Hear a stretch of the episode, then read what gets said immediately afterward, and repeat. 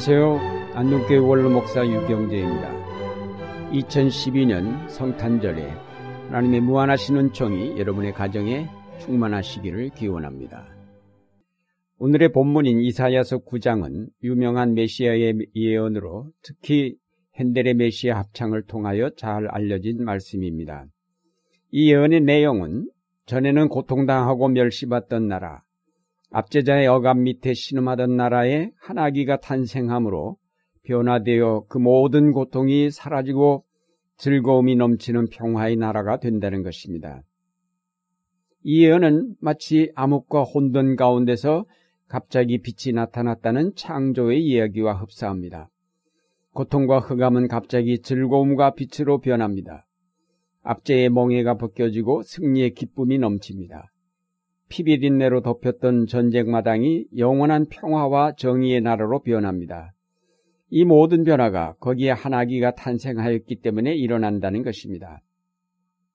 이 예언이 있은 지 700년이 지난 후에 한 아기가 탄생하였는데 이가 곧 하나님의 아들이었습니다. 이 아기의 탄생은 온 인류를 구원하시기 위한 하나님의 직접적인 역사의 개입을 뜻하였습니다.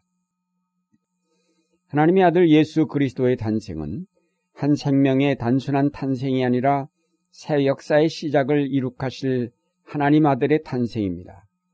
불안과 공포와 절망만이 지배하던 역사 속에 하나님의 아들이 탄생하셨다는 것은 사랑과 희망의 새 역사가 시작되었음을 의미합니다. 캄캄하던 역사 속에 빛이 비추기 시작하였다는 말입니다. 절망만이 지배하던 세계 속에 희망이 자라기 시작하였음을 의미합니다. 눈은 눈으로 이는 이로 갚는 각박한 사회 속에 자기 희생을 바탕으로 한 사랑의 역사가 시작되었음을 뜻합니다. 그것은 분명 이 세계의 역사 속에 새로운 역사의 장이 열렸음을 뜻합니다. 예수 그리스도가 오심으로 달라진 역사를 세 가지 측면에서 살펴보겠습니다. 먼저 하나님의 아들이신 그리스도가 오심으로 흑암의 역사가 끝나고 광명의 역사가 시작되었습니다. 흑암에 행하던 백성이 큰 빛을 보고 사망의 그늘진 땅에 거하던 자에게 빛이 비추도다. 이것은 처음 창조 때 일어났던 일과 같습니다. 하나님의 창조가 흑암만이 덮여있던 세계 위에 빛을 창조하심으로 시작되었는데 그리스도의 탄생은 빛의 탄생으로서 그것은 이 세계 역사의 재창조를 뜻합니다. 예수님 오시기 이전의 역사는 죽음과 공포와 절망이 지배하는 역사였습니다. 인간의 죄로 말미암아 어두워진 역사 어디에도 희망의 빛은 없었습니다. 물론 이런 어두움의 역사는 예수님 오시기 이전만이 아니라 오신 이후인 지금에도 계속되고 있습니다. 그러나 오늘 우리에게는 흑암의 역사만이 있는 것이 아니라 그리스도의 오심으로 시작된 빛의 역사도 있다는 사실이 예수님 오시기 전의 역사와 다른 점입니다. 아직 완전히 어둠의 역사가 물러가고 빛의 역사만이 지배하는 것은 아니지만 빛의 역사는 점점 더 확장되고 있습니다. 어둠의 역사를 빛의 역사로 바꾸는 일은 험난한 일, 길입니다. 예수님이 탄생하신 순간 어둠이 모두 물러가고 빛의 역사로 갑자기 바뀐 것이 아닙니다. 빛의 역사가 선포되면서 오늘까지 계속 빛과 어둠의 역사가 대결하면서 빛의 역사를 확장해 가고 있습니다. 우리는 바로 이 빛의 역사를 위해 부름받은 하나님의 자녀들입니다. 우리는 이미 확고하게 뿌리를 내린 어둠의 세력들을 몰아내려면 인내로 싸우지 않으면 안 됩니다. 우리가 매년 성탄을 맞이할 때마다 빛의 역사를 일구어 내기 위한 다짐을 새롭게 하면서 우리 속에 밝혀진 빛을 더욱 북돋우어 가야 할 것입니다. 둘째로 그리스도의 탄생은 전쟁의 역사에서 평화의 역사로의 전환을 뜻합니다.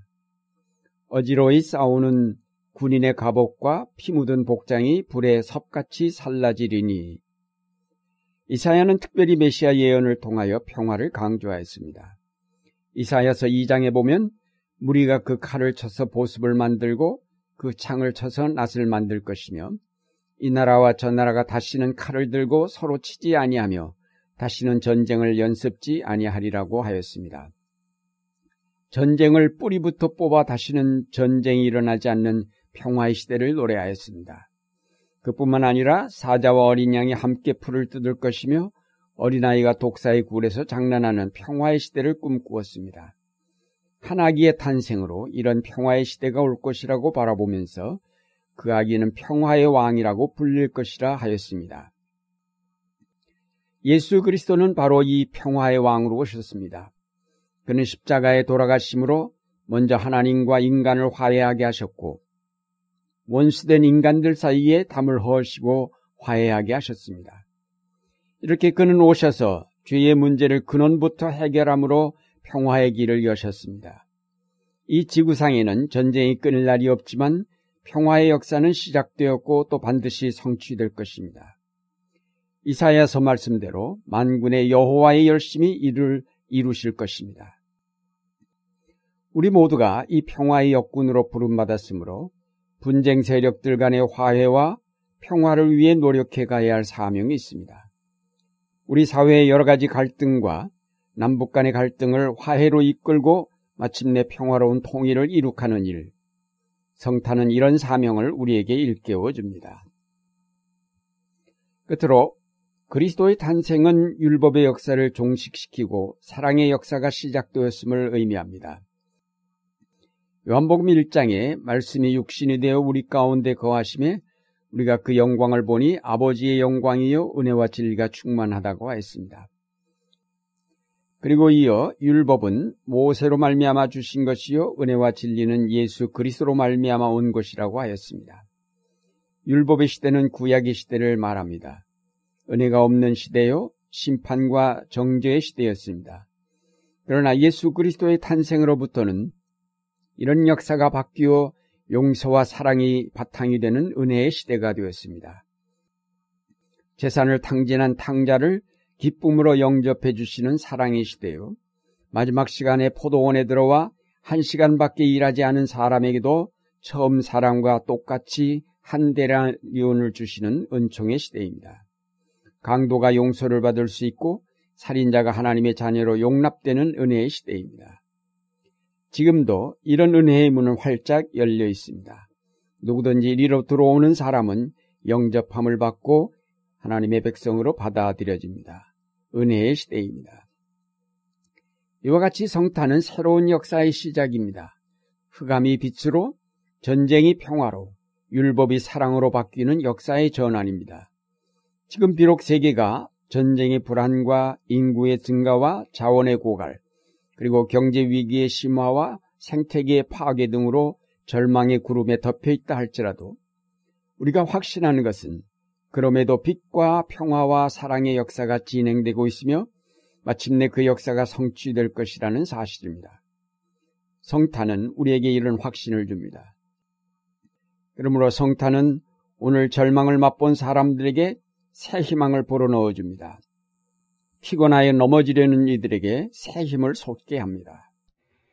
여러 가지 일로 낙담한 사람들에게 소망을 안겨줍니다. 사랑하는 여러분, 어떤 일을 만나도 결코 낙심하지 마십시오. 지금은 어둠의 시대가 아니라 빛의 시대입니다. 아무리 악의 세력이 발악을 한다 하더라도 이미 그들은 패배당한 세력들입니다. 그러므로 두려워하지 말고 빛을 따르며 빛의 자녀로서의 책임을 다하시기 바랍니다.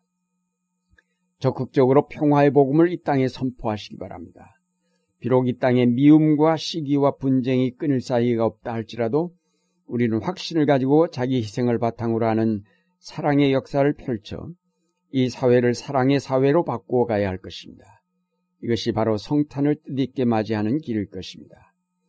우리가 그리스도의 성탄을 기뻐하는 것은 바로 이런 사랑의 역사를 희망의 역사를 살고 있다는 확신을 갖기 때문입니다. 이번 성탄절은 더욱 뜻깊은 계절이 되시기를 바랍니다.